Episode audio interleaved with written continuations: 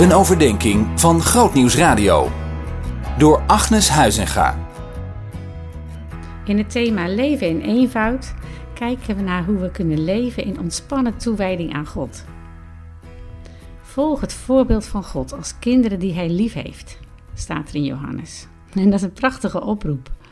Ook als het gaat om een goede balans tussen activiteit en ontspanning. Het eerste wezen over wie we in Gods woord lezen dat hij rust neemt, dat is God zelf. En na de schepping rustte hij en hij zegende de zevende dag en maakte die heilig, omdat hij van al zijn werk rustte. En waarom deed God dat nou? Was hij uitgeput? Nee, de Almachtige raakt niet uitgeput. Of misschien omdat hij niks meer te doen had?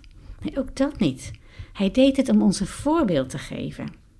Hij wist te goed dat onze creativiteit gevolgd moest worden door tijden van rust. Rust in de aanwezigheid van God, dat hebben we nodig. Zoals in Psalm 46 staat: Wees stil en weet dat ik God ben. En rust hebben we niet alleen fysiek nodig, maar ook geestelijk.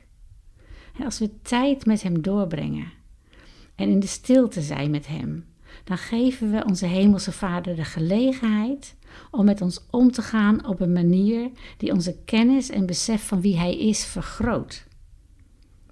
Het helpt ons om niet in dingen te stappen die niet voor ons bedoeld zijn. En hoe meer je vanuit die rust leeft, hoe meer je nee leert zeggen tegen dingen die misschien wel leuk lijken, maar die je nergens brengen. En misschien herken je jezelf in wat ik zeg en zit je in stilte te knikken. En denk je van ja, dat klopt.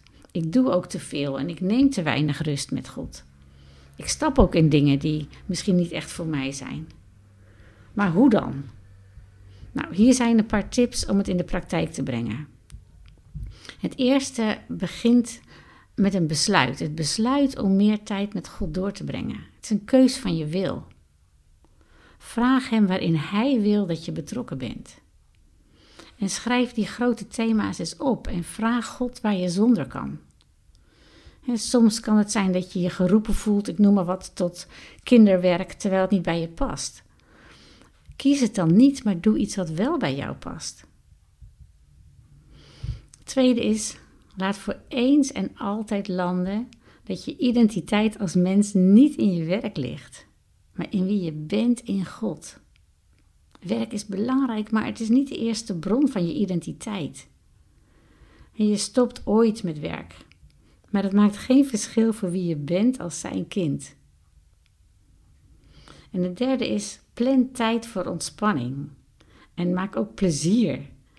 Eh, plan daar tijd voor in je weekoverzicht. En als je dat echt doet, dan zul je over een jaar echt met uh, uh, vreugde terugkijken op dit besluit en je activiteiten in de handen van de Hemelse Vader leggen. En dat helpt om in balans te komen.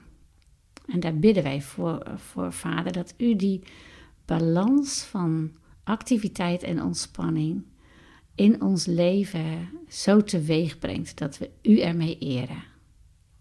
Amen. Zien in nog een podcast? Luister naar De Preek van de Week via grootnieuwsradio.nl/podcast.